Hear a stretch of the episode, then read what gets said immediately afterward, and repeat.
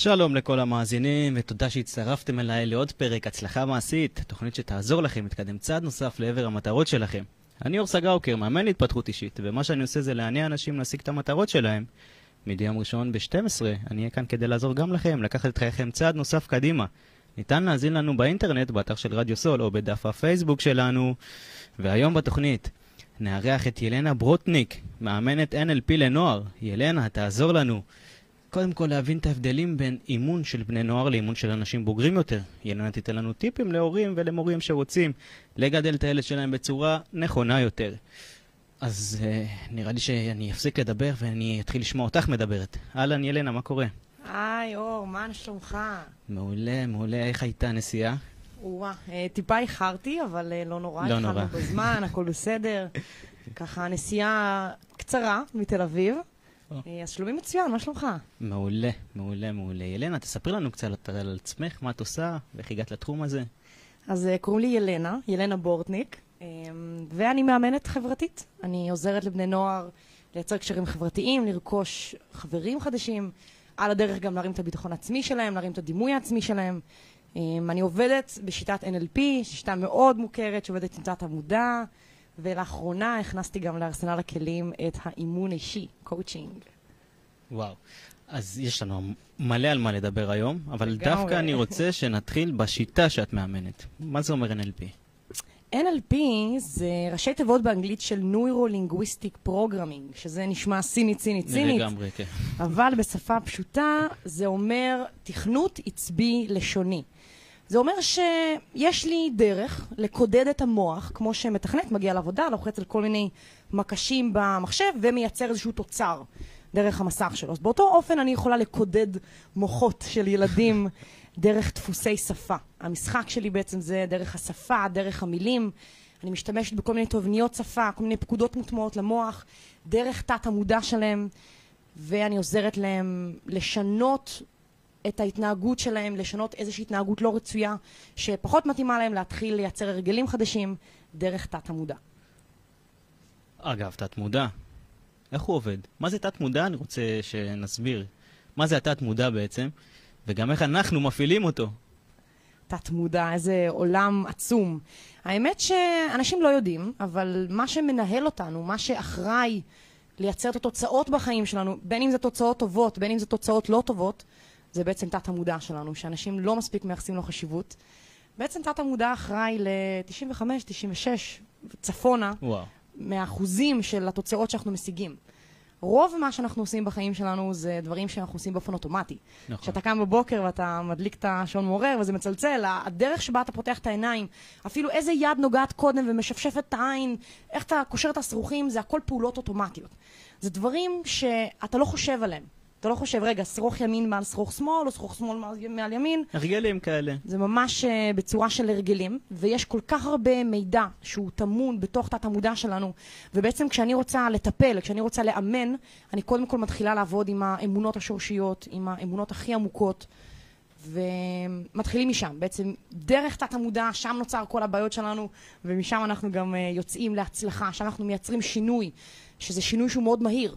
שזה שונה מפסיכולוגיה, שזו שיטה שיותר עובדים בה לאורך זמן, ויותר, הדיבור הוא התרפיוטי פה, הוא, הדיבור הוא זה שמחלים ועושה את הדבר הטוב. פה אנחנו עובדים בעצם תת המודע, שזה מייצר תוצאות מאוד מהירות, שמחזיקות גם לטווח ארוך. וואו. אוקיי, ועכשיו אני רוצה לשאול אותך את השאלה הפשוטה. מה ההבדל בשיטה שבה את מאמנת בני נוער לשיטה שבן אדם אחר מאמן אנשים מבוגרים יותר? אז אני הגעתי לאמן בני נוער, האמת שממש לא מזמן, לפני בערך שנתיים וחצי החלטתי שאני רוצה בעיקר לאמן בני נוער, זה קהל שבעיקר עבד לי איתו משמעותית יותר. ואני כל כך אוהבת בני נוער, אני כל כך אוהבת ילדים, אני עובדת עם ילדים מאז שאני בכיתה ח' בכל מיני הדרכות, במש"צים ושנת שירות ופיקוד בצבא, והמון המון המון רק ילדים ורק נוער, ואני תמיד תמיד רציתי להגיע לנוער, זה משהו שעבד לי בצורה ממש טובה, אני מצליחה לתקשר, לתקשר איתם בצורה טובה, יש לי איתם שפה מאוד משותפת, אני קצת מתנהגת כמו ילדה, אני קצת אה, כאילו לא סיימתי את גיל ההתבגרות שלי. והשוני העיקרי בין לאמן מבוגרים לבני נוער, קודם כל זה הכי קל. יש למה? אנשים שיגידו הפוך. אה, זה הכי קל, זה הכי כיף. למה? יש משהו שנקרא גלי אלפא. שגלי אלפא זה איזשהו מצב, זה איזשהו state רגשי, שכשבן אדם נמצא בו, זה, הוא נמצא במצב כזה כשהוא נגיד חולם, okay. או כן. כשמספרים לך סיפור, או כשמשתמשים במטאפורה, או מספרים אה, אגדות, או שאתה רואה סרט, אתה נמצא במצב של גלי אלפא. ובמצב הזה התת מודע הכי חשוף, הכי פתוח. אה, המוח שלך נהיה הכי גמיש, הוא נהיה כמו ספוג. ואז אפשר גם להוציא משם דברים לא טובים מאוד בקלות, ואפשר גם להכניס לתוכו דברים מאוד בקלות, לתת המודע. וילדים עד גיל שמונה כל הזמן נמצאים במצב של גלי אלפא, אחרי זה קצת פחות, ועדיין הרבה יותר קל פשוט להגיע אליהם. הרבה יותר קל לחדור אליהם, לדבר אליהם, פשוט, פשוט, פשוט להיכנס ב, ב, ב, מאחורה של התת מודע, בדלת האחורית, ולעשות קסמים. איך את באמת עוזרת ל... לילדים להפנים ולהבין שזו הדרך שלהם, או איך את עוזרת לבן אדם כאילו להתמיד במה שהוא רוצה, או... לדעתי בגיל ילדות זה יותר קשה לנו גם להבין מה אנחנו רוצים לעשות וגם להתמיד בזה, או את יודעת, כל פעם לשחק עם, ה... עם מה שאני רוצה לעשות וזה כל פעם משתנה. זה יותר קשה לדעתי לאמן ילד דווקא מלאמן אה, מבוגר שכבר עבר משהו בחייו, הוא כבר יודע מה לא לעשות ומה כן הוא רוצה לעשות. לדעתי זה יותר uh, מאתגר לאמן ילדים.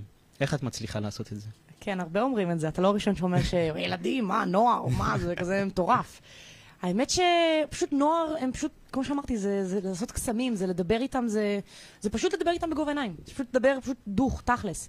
אצל מבוגרים, כשמבוגר מגיע לתהליך, הוא מגיע כבד, הוא מגיע עייף מהחיים, זה לא משנה באיזה גיל הוא מגיע, הוא מגיע עם אמונות מגבילות, עם חוויות שהוא עבר, והוא מגיע ישר עם, אה, עם רשימת to-do list. הוא אומר, אני צריך ככה, קרה לי ככה בחיים, הוא מגיע עם מטען, מגיע עם תיק, הוא אומר לי, זה אני, זה התיק שלי, זה המטען שלי, תעבדי איתי ככה. הוא מגיע לא, לא פתוח, לא צריך... רק כמה מפגשים הראשונים שלי, לדוגמה, אני עובדת עם מבוגרים, גם על דברים חברתיים. יש גם מבוגרים שמגיעים אליי לעבוד גם על שהם הרגישו שהם לא סיימו את גיל ההתבגרות. אז הם מגיעים עם אמונות, והתהליך הוא כל כך קשה, ורק בכמה מפגשים הראשונים אני רק פותחת אותם לתהליך. ורק אומרת להם, אוקיי, רגע, בואו נעבוד על להוציא את כל הזבל וכל מה שאתה מביא איתו. ועם ילדים זה לא ככה. ילדים... כאילו כל ה- ה- ה- הדברים הלא טובים, כל האמונות המקבילות, כל האמונות שורש, נוצרות בגיל ההתבגרות, אז הם עוד לא מגיעים אליי עם מטען. המטען נוצר עכשיו. אז זו ההזדמנות לתקן, זו ההזדמנות לשפר, זו ההזדמנות להוציא אותם בצורה הכי טובה שאפשר. והם מגיעים פשוט נקיים. הם מגיעים דף חלק, פשוט תני לי... בכיף. לדעתי גם הגישה שונה, באיך שאת מדברת לילד, או ילד בגיל ההתבגרות, נער, לאיך שאת מדברת עם אנשים שהם בוגרים יותר. אז מה באמת שונה? מה מיוחד בגישה? כאילו, מה, את יותר אה, אכפתית? יותר... אה, איך זה עובד? זה מאוד מעניין, האמת. אה, כי כמו שאמרתי, עם מבוגרים זה מאוד, מאוד קשה. אפילו אני, לפעמים כשאני מתכוננת למפגש עם בן אדם בן 30-40, אני נהיית מאוד קשה, אני נהיית מאוד מחושבת, אני ממש מתכוננת לפגישה, אני נהיית ממש כאילו רצינית. זה פחות זורם, זה פחות, זה כאילו, זה צריך להיות א', ב', ג', ד', הבן אדם צריך לדעת מה הוא עושה, ומה שמניע אותו, את הבן אדם המבוגר, זה ההתמדה, הכוח, הרצון, הזה שהוא צריך, כל הדברים מאוד מאוד קשים. ילד, לא מניע אותו התמדה או משהו כזה קשה. מניע אותו שהוא פשוט פשוט בא לו, פשוט, פשוט לא טוב לו. הוא, הוא בדרך כלל מגיע מתוך איזשהו סבל מסוים, מתוך איזשהו כאב. אה, שאין לו חברים, ושהוא מרגיש בודד, והוא לבד, וצוחקים עליו, והוא לא יודע איך להתמודד עם העלבות, ושפוגעים בו. ואז הוא מגיע ואומר, תעזרי לי, אני רוצה לשתף, אני רוצה לדבר. ואז אני מקשיבה, ואנחנו מדברים, ואנחנו מסתכלים על הסיטואציה מכל מיני זוויות שונות. אני נותנת להם להסתכל על אותה הסיטואציה שקרתה, לדוגמה היה לי ילד שרב עם החברים שלו במשחק כדורגל. והוא הגיע לפגישה ושאלתי אותו, אוקיי, מה העניינים, מה קרה? והאימא שלו לפני זה, האימא של הילד, סימנה לי לפני זה, הוא עצבני היום בטירוף. וכזה, אוקיי, טוב, אז אני נכנס לפגישה, שואלת אותו, מה היה, מה קורה? הוא אומר לי, רבתי עם החברים. וזהו. אוקיי, אבל זה, זה אף פעם לא זהו. זה, אוקיי, עכשיו, מבוגר אומר זהו, זה זהו. ואז אני אומרת, אוקיי, סבבה, בוא נשחק משחק.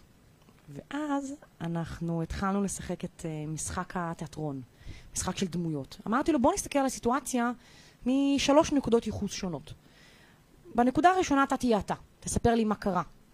בנקודה השנייה, אני רוצה שתיכנס לנעליים של אותו הילד שפגע בך, שהציק לך, ותהיה הוא לרגע.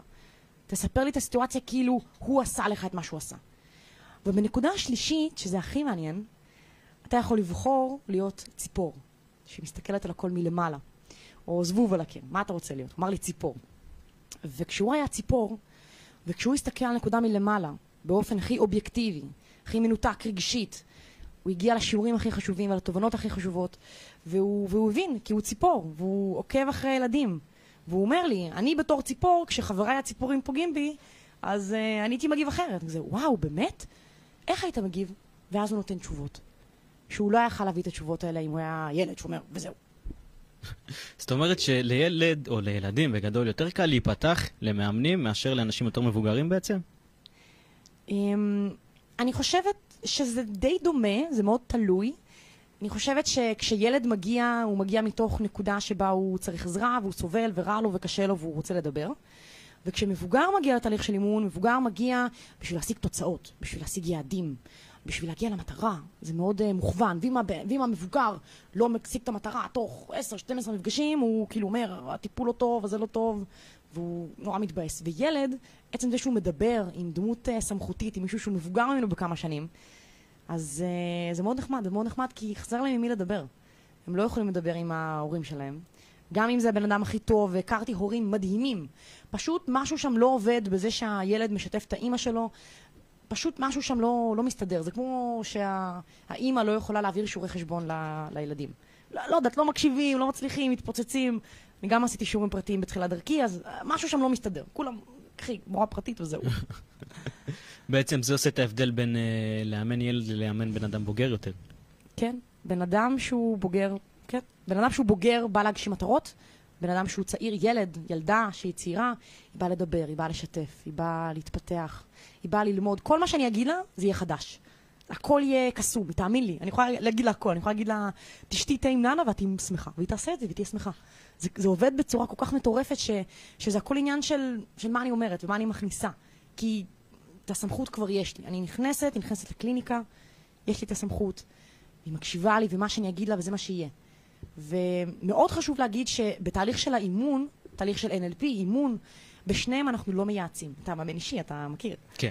אז אנחנו לא מייעצים. אני לא אומרת לילדה, את צריכה לעשות ככה, את צריכה לדבר נכון. ככה. אני בעצם שואלת אותה שאלות, ודרך נקודות הסתכלות שונות, דרך נקודות ייחוס שונות, אני מראה לה אופציות. ואז אני שואלת אותה, מה בא לך לעשות? נכון. מה, מה לפי דעתך, מה בא לך לעשות? ואז היא אומרת, אה, בא לי לבוא לדבר עם הילד הזה. מעולה, זאת המשימה שלך השבוע. ואז היא לוקחת את זה כמשימה שאני נתתי.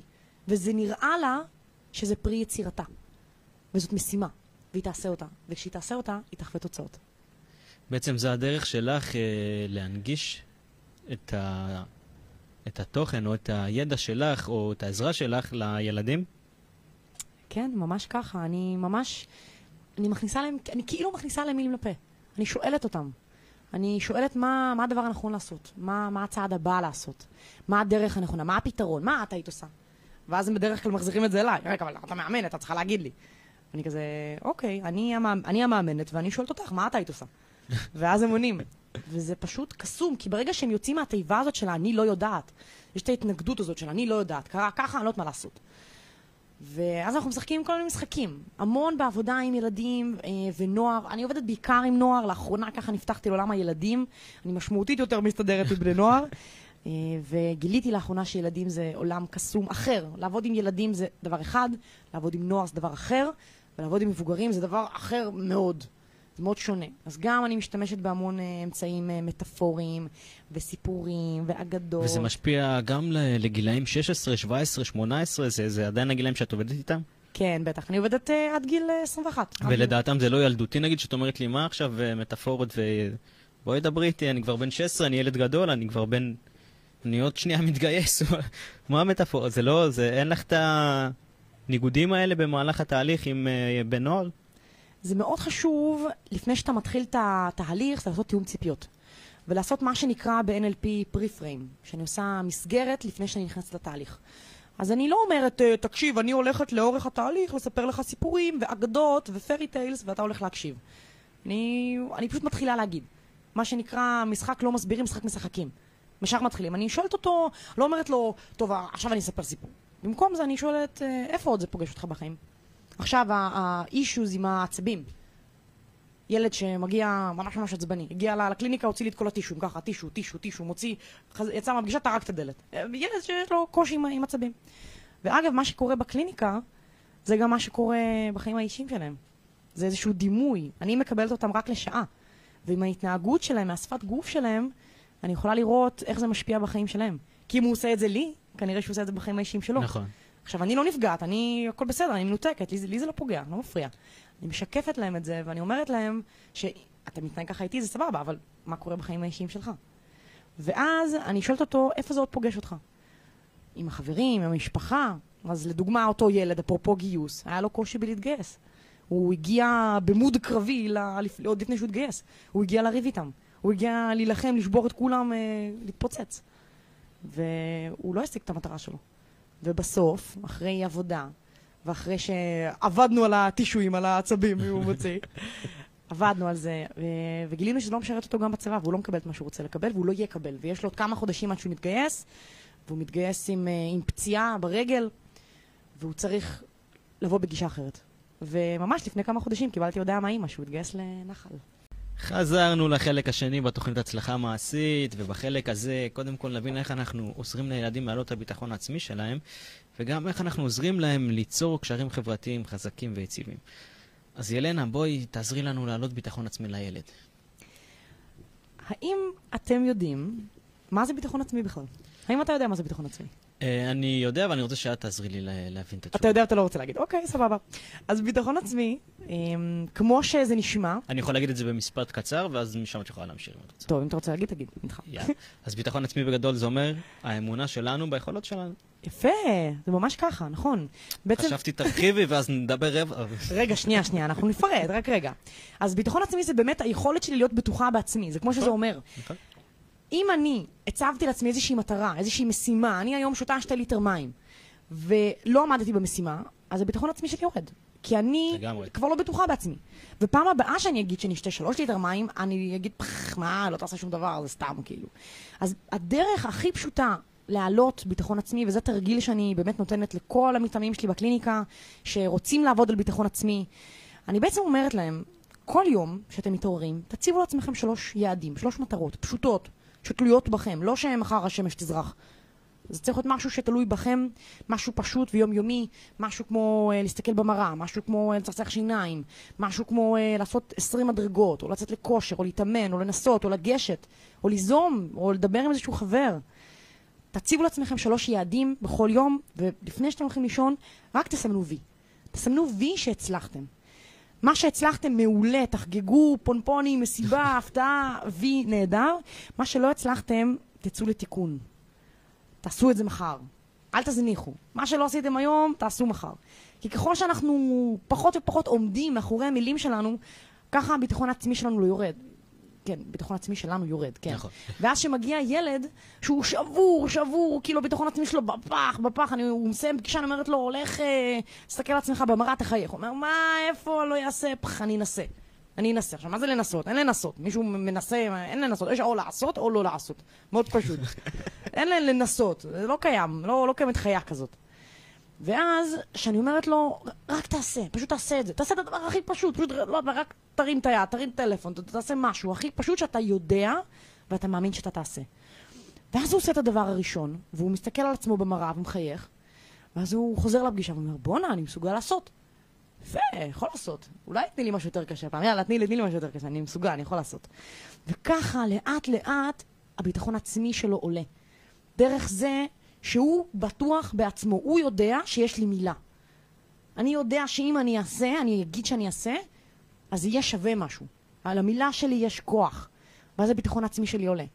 ואז אנחנו מחברים את זה לכל נושא של קשרים חברתיים. שזה לא סתם לעמוד ולחייך אה, מול המראה, אלא הבאתי משימה למישהי, כאילו מישהי הביאה משימה לעצמה, שאני אמרתי לה לעשות, להגיד היי 15 פעמים ביום לאנשים. מישהי שהייתה לא כל כך חברותית, לא הבינה למה אין לה חברים, לא הבינה למה היא לא מצליחה לייצר קשרים חברתיים. ואז שאלתי אותה, אוקיי, מה, מה את עושה? מה, איפה האחריות שלך?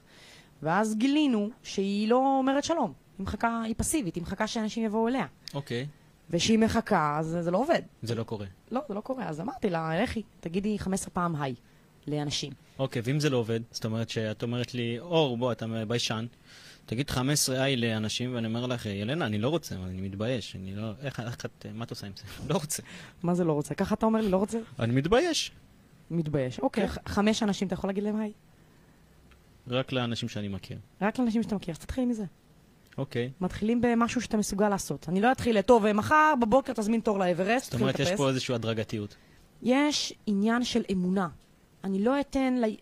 הילד לא יעשה משהו שהוא לא מאמין שהוא יעשה. אני לא אשלח אותו לעשות איזושהי פעולה שזה לא ברמת האמונות שלו שהוא יצליח.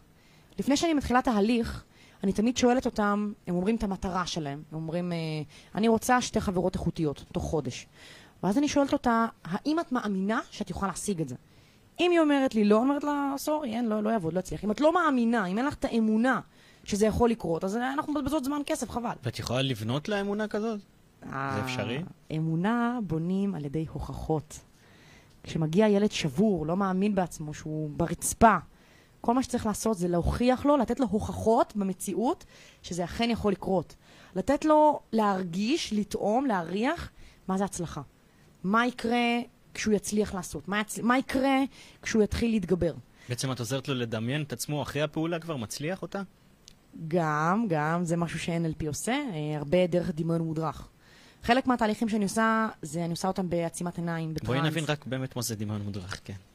דמיון מודרך זה לא כזה מפחיד כמו שזה נשמע. אני הרבה פעמים אומרת, בוא נעשה דמיון מודרך, זה כזה, לא, לא, לא, נפחד, לא זה.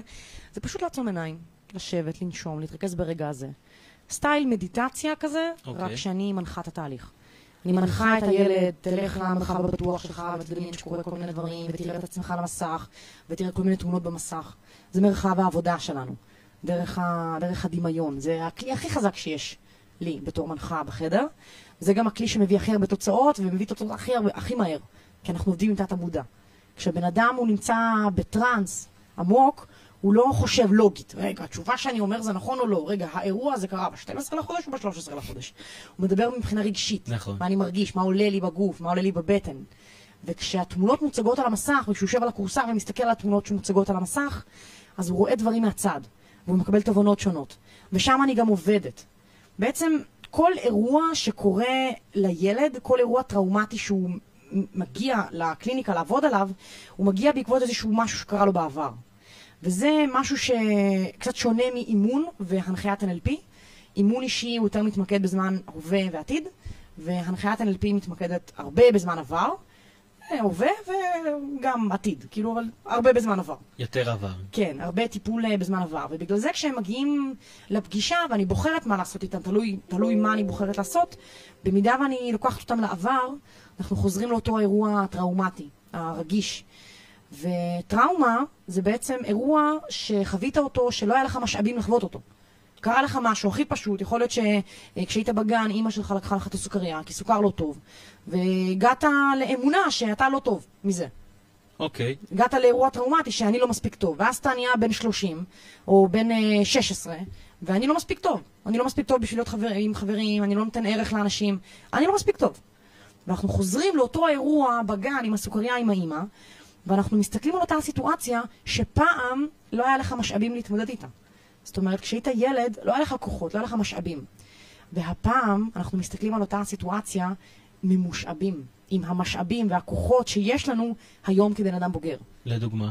לדוגמה, אני שואלת אותו, איזה משאבים היית צריך שיהיו לך, שאם היו לך אותם, היית חווה את האירוע אחרת לגמרי.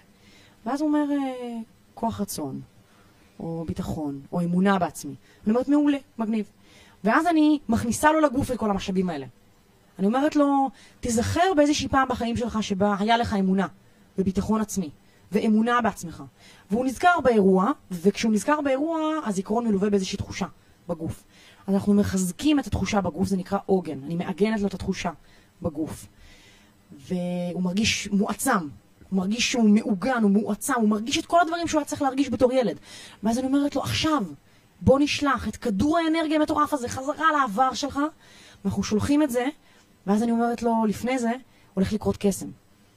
הילד, הקטן, בגן, שהולך לקבל את הכדור אנרגיה, הוא יהיה מופתע, הוא לא ידע מה זה, אבל הוא ידע שהוא צריך להכניס את זה לגוף. וכשהוא יכניס את זה לגוף, הולך לקרות קסם. ואתה צריך לשים לב טוב טוב, כי משהו שם הולך להשתנות. אתה הולך לראות אחרת, להרגיש אחרת, לחוות משהו בצורה שונה. וכשזה יקרה, אתה צריך להסתכל טוב טוב טוב, כי אחרי זה אני אשאל אותך מה השתנה. ואז אני אומרת לו, עכשיו, זרוק את הכדור אנרגיה עם כל העוגנים, המשאבים, הביטחון. כי הוא, הילד, הוא אומר לי מה הוא היה צריך. הוא אומר הוא לי, לא מטיל ספקות בתהליך הזה? כפרה, אתה בטראנס, איפה אתה? אפס לא. ספקות. אה, אוקיי, את כבר מגיעה? איתו ל- לרמה רגשית מאוד גבוהה. אין ספקות ואין התנגדויות כשבן אדם עוצם עיניים וכשבן אדם נמצא תחת, אה, תחת סוגסטיה. נמצא תחת אה, בדמיון מודרך, תחת הנחיה. הוא עוצם עיניים, הוא בשלו, הוא מרגיש את הגוף, הוא, הוא בתוך עצמו. אין התנגדויות. זאת אומרת, הוא צריך להגיע לרמה מאוד גבוהה כדי לעשות את ה... איך קראת לזה? הכדור ה... כדור אה, אנרגיה כזה. כן, הוא צריך להיות במצב מאוד רגשי כדי באמת לשחרר את הכדור ולשחרר בכלל מהאמונה הזאת. הוא צריך לעצום עיניים קודם כל. כשבן אדם לוגי, כשבן אדם אה, פותח את העיניים, אז הכל מאוד פיזי, הכל מאוד מוחשי. אוקיי. הכל מאוד uh, קטן, כמו שאמרתי בהתחלה, התת המודע הוא 95 אחוז. המודע זה 5 אחוז, 4 אחוז, 3 אחוז. זה רק מה שאני רואה. אז ברגע שאני עוצמת עיניים, אני נכנסת לתת המודע, דרך הנחיה, דרך סוגסטיה, תירגע, תנשום. אה, יש טכניקה כזאת של כניסה לטראנס והירגעות והרפייה. ברגע שהוא רפוי, אני בודקת שהוא רפוי, בודקת שהוא באמת אה, בתוך זה, ואז זה פשוט, פשוט זורם, ועם נוער במיוחד, ממש. יש ילדים שהם קצת יותר אה, חסרי סבלנות, והם פחות... כן. אני אה, מתאר לעצמי שאם היית עושה לי את זה, הייתי אומר לך, ילנה, תעצרי. תעצרי מיד. אה, זה, פחות אלים, זה לא... תעצרי, תעצרי מה שאני אה, אתעצבן. זה פחות ככה. אה, אני שמה לב לאיזושהי חוסר סבלנות אם, ילד לא רוצה לעצום עיניים או לא, לא בקטע שלו. אז עושים תהליך שיחתי. אותו הדבר שיחתי. מבטיחה לך, לוקח לי פי שתיים יותר לעשות מה שאני עושה בשיחתי, מאשר מה שאני עושה בעצימת עיניים. אבל יש ילדים שפחות בקטע, וזה סבבה, זה ייקח טיפה יותר זמן, אבל נגיע. יש לך עוד כלים שאת משתמשת בהם כדי לעזור לילדים להעלות את הערכה העצמית, את הערך העצמי שלהם? אז גם, כמו שאמרתי, התרגיל עם הביטחון עצמי. אני ישר מתחילה עם זה. אני אומרת להם, אה, תתחילו לבנות ביטחון עצמי, תתחילו לבנות אמון בעצמכם. כי שאר התהליך הולך להתבסס על הביטחון בעצמכם. כי אתם הולכים לקבל ממני כלים ומשימות שאתם תיזמו, זה שלכם. ואני חייבת שיהיה לכם בסיס של ביטחון עצמי. ואז אתם תקבלו כל מיני כלים, כל מיני משימות, שזה לא, לא משהו גנרי, אני לא יכולה להגיד משהו כוללני. זה מאוד תלוי ילד. אני בדרך כלל שואלת אותם והם יודעים להגיד. מאיזושהי סיבה לא ברורה, הם נכנסים לקליניקה, ויש להם פתאום את כל התשובות. הכל הם יודעים, הכל מאוד פשוט, הכל מאוד קל. אני שואלת אותו, מה בא לך לעשות השבוע? הוא אומר לי, אני רוצה אה, להצטרף לחבורה הזאת של החמישה ילדים, ולבוא ולהצטרף ולהעלות נושא שיחה. מאוד מאוד פשוט, מאוד קל, פשוט עושה את זה. זה פשוט הולך. איך אני כהורה יכול להעלות אה, את הביטחון לילדים שלי, ואני לא עושה NLP? ואתה לא עושה NLP, מה אתה עושה? אבא, במשרה מלאה. אני רוצה שהילד שלי יהיה בעל ביטחון עצמי גבוה. מה התפקיד שלי, איזה פעולות אני כהורה יכול לעשות כדי לעזור לילד שלי לגדול ולהיות עם ביטחון עצמי? אולי זה בטונציה או בדיבור, באיך שאני מתנהג איתו, במה שאני מראה לו, בדוגמה האישית שלי. כן, הכל, הכל. הכל- ממש, הכל מהכל. ממש ככה. אני הרבה פעמים רואה שהורים מאוד uh, מתייחסים uh, לילדים שלהם בשיטת המקל והגזר. שיטת הענישה ושיטת התגמול. והם יותר מתייחסים בשיטת הענישה. כי זה עובד. זה עובד uh, מאוד מהר. מה שיפה בלהניע ילד ממוטיבציה שלילית, שזה מאוד מאוד כואב לו, זה מאוד מאוד לא נעים לו, והוא ישר עושה. נכון. הוא ישר, הוא, הוא ישר מתחיל לעשות. הבעיה במוטיבציה שלילית שהיא לא מחזיקה לאורך זמן.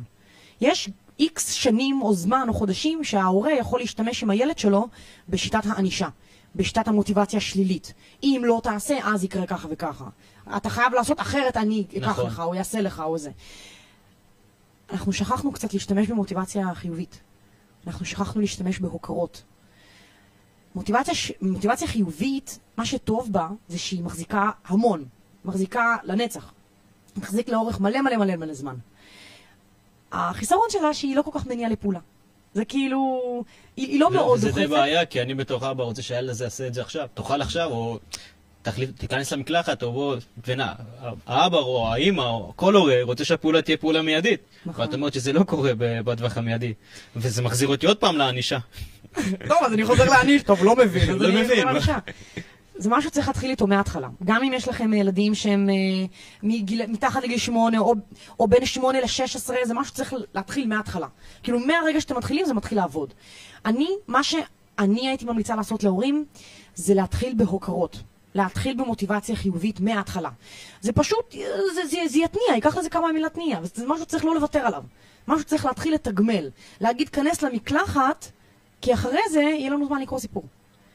תיכנס ל... תפסיק לאכול ממתקים, כי אחרי זה, אמ, אחרי זה אתה תהיה יותר בריא.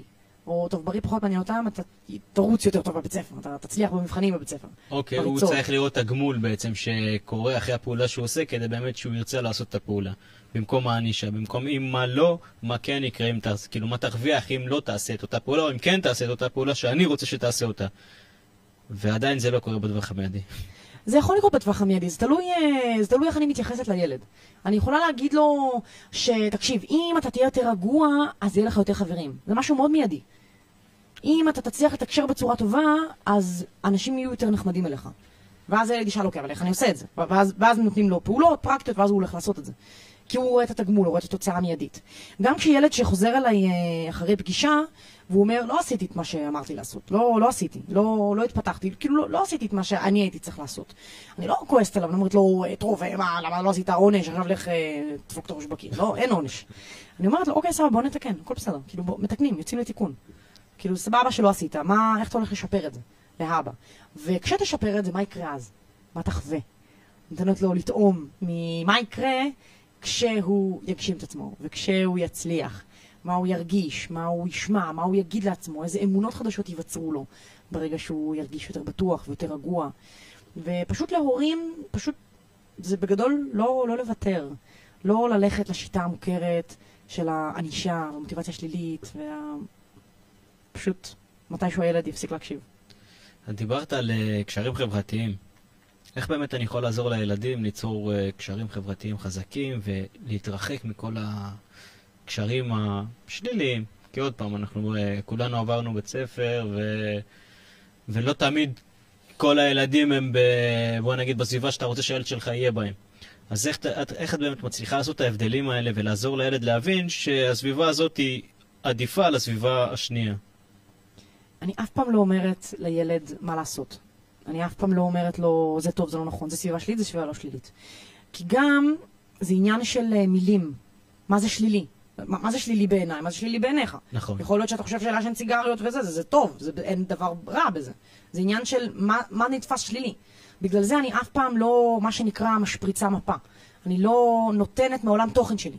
אני לא נותנת את המפה שלי, את הידע שלי, הלאה. אני לא מעבירה את זה, כי זה יכול רק לעשות נזק. אני אף פעם לא אומרת זה טוב, זה לא טוב. במקום זה, אני שואלת אותם. אני שואלת, האם טוב לך? האם זה משרת אותך?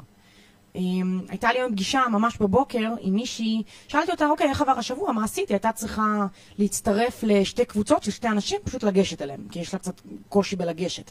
אז היא ניגשה, והיא אמרה, טוב, תראי, היו, אה, היו קבוצות של שתיים, אבל לא קבוצות של שלוש כמו שרציתי, זה היה נחמד, לא מספיק.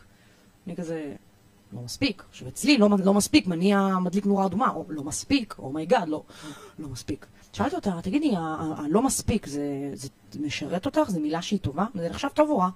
ואז היא אומרת לי, זה לא טוב ולא רע. אוקיי, אבל אם, אם למילה היה כוח משיכה לכיוון טוב וכיוון רע, לאן זה לוקח? אומרת לי, כנראה טוב. כי לה לא מספיק מניע אותה. אוקיי. לי לא מספיק, אוי ואבוי. בגלל זה אני לא מחליטה עבור הילד מה טוב, מה לא טוב. אני פשוט שואלת, האם זה משרת אותך? הוא מבין, הוא מבין לבד. אני לא מלמדת אותו, אה, אני לא מלמדת אותו מה טוב, מה לא טוב. אני מלמדת אותו מה טוב לו. מה הערכים שלו, מה המשאבים שלו. לאורך התהליך אנחנו גם מגלים, עושים לו סולם ערכים. ממש מגלים אה, מה ראש סדר עדיפויות, מה, מה השני, מה השלישי. ואיך לבחור ולקבל החלטות לפי מה טוב ומה רע, מה סביבה רעה, מה סביבה לא רעה, לפי מה שהוא מחליט. היה לי ילד שלאורך התהליך עשינו המון, עבדנו כמעט, עדיין עובדים כמעט שנה, משהו כמו 16-17 פגישות, והוא באמצע התהליך החליט שהוא עובר בית ספר. עכשיו, אני לא אמרתי כלום, אני לא, הוא לא שאל אותי, הוא לא, לא התייעץ איתי, אם הוא לא אומר אני לא אומרת שום דבר. אז הוא אמר לי, אני עברתי בית ספר. ואז אה, הקשרתי לאימא, נורא נבהלתי, אמרתי רגע, מה קרה? בעקבות תהליך, מה זה? הכל בסדר? הכל-" אמרה, כן, מעולה, הוא הגיע לתובנות, הוא החליט, הוא אומר, אימא, ילנה לא מייעצת לי, ילנה סומכת עליי, היא נותנת לי לקבל החלטות לבד. אני ראיתי שהסביבה ששם לא טובה לי, אני לא יכול להתפתח שם. הילדים לא טובים, אני לא, לא מצליח, אני רוצה לעבור בית ספר. והוא אמר את זה לאימא, והאימא, וואו, איזה ילד עצמאי יש לי. וטוב, אם ילנה סומכת עליו, מי אני שלא אסמוך עליו? זה נהיה כזה מצחיק, כי הוא סומך על עצמו. כי אני לא, לא עוזרת לו, הוא, מסתדר. ואיך את עוזרת לילדים אה, לייצר קשרים חברותיים? אני מאמין שזה לא רק הטיפים שאת יכולה לתת, יכולים לעשות גם לאנשים מבוגרים.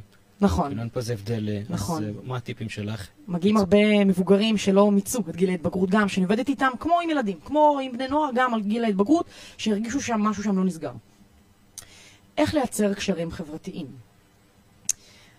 בשביל להצליח לייצר קשרים חברתיים, אני צריכה להבין מה אני רוצה, מה אני מחפשת, מה הסטנדרטים שלי, מה הקריטריונים שלי לקשרים חברתיים. מה, מה, זה, מה זה קשרים חברתיים? שוב, מילים, מה זה? זה אחת לשבוע, זה אחת לשבועיים, זה חבר, זה חברה, זה ידידה, זה קבוצה אולי.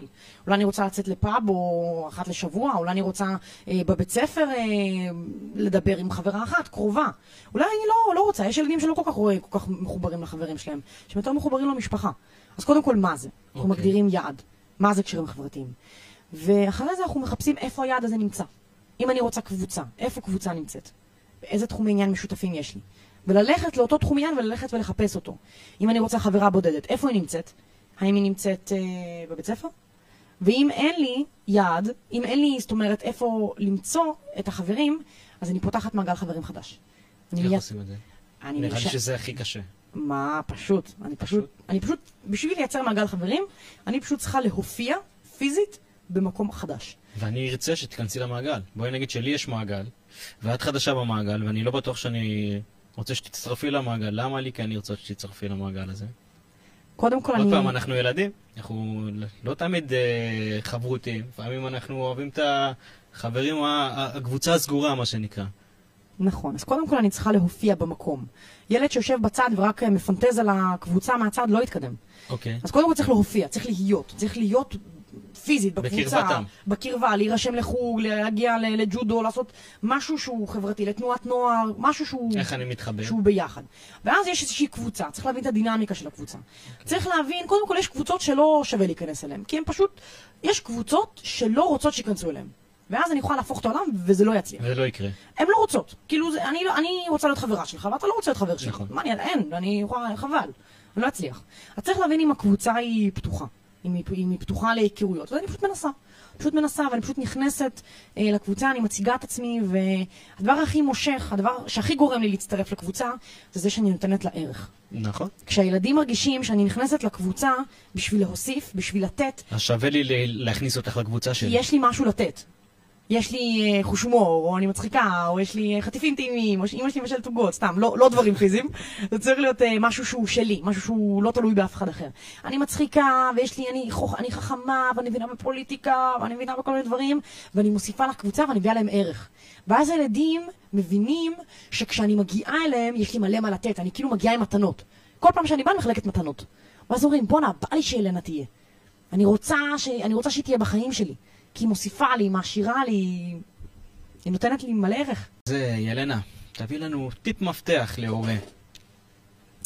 הטיפ הכי פשוט, הכי חשוב, שהכי יכול לעזור לילדים, זה משהו שנקרא רפור. רפור זה כימיה, קרבה, חיבור. בעצם היכולת שלי בתור אימא, בתור מורה, להתחבר לילדים, זה הדבר הכי חשוב. ברגע שאני אתחבר אליהם, אני אצור סמכות, הם יסמכו עליהם, ידברו איתי בגובה העיניים, אז אני יכולה לעשות קסמים איתם.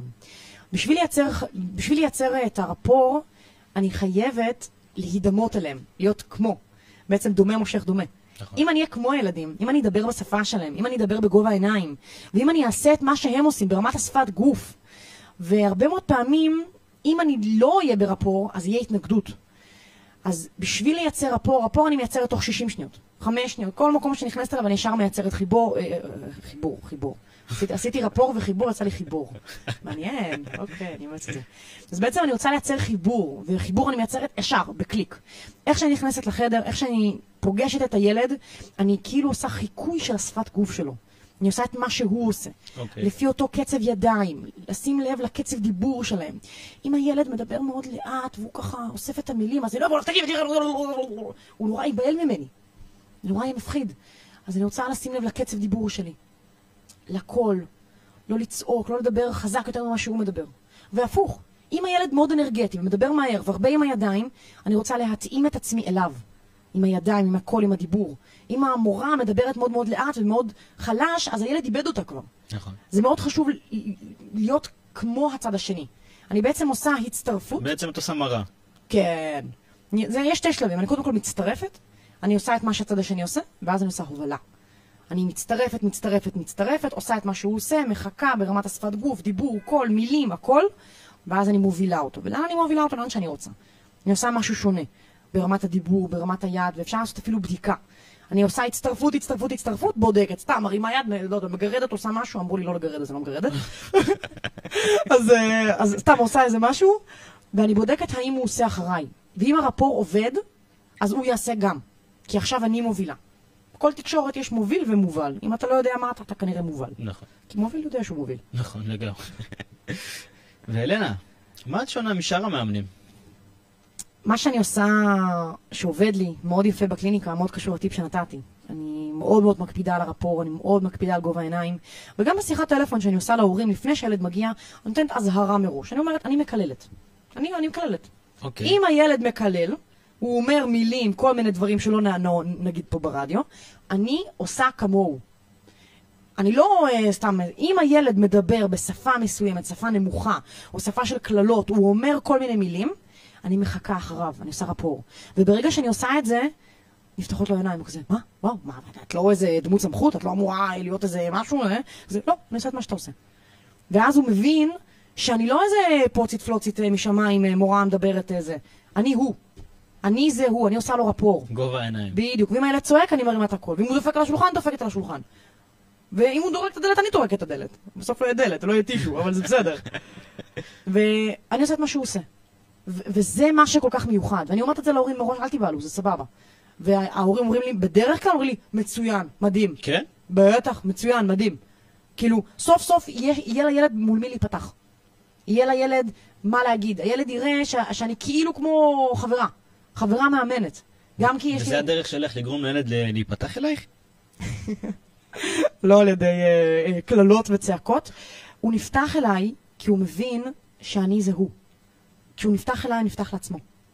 אוקיי. וכשהוא רואה שאני לא, אני לא בגבוה, אני לא מגיעה מלמעלה, אני מגיעה מגובה העיניים, אני מגיעה איתו. אני, מה שנקרא, אני יורדת אליו, וביחד אנחנו עולים. אני לוקחת אותו יד ביד במסע. אני לא באה אליו, יש לי משהו ללמד אותך, אתה צריך להקשיב לי. לא, אני אומרת לו, מה יש לך ללמד אותי? מה, מה אתה מביא? מה, מה אתה רוצה להביא לשיחה? ואני יורדת ביחד איתו, ואז אני מובילה את זה לכיוון של טכניקה, של דמיון מודרך, של סוגסטיה. זה משהו שהכי חשוב, משהו שאני עושה בקליניקה שעובד לי, וואו, עובד לי פלאים.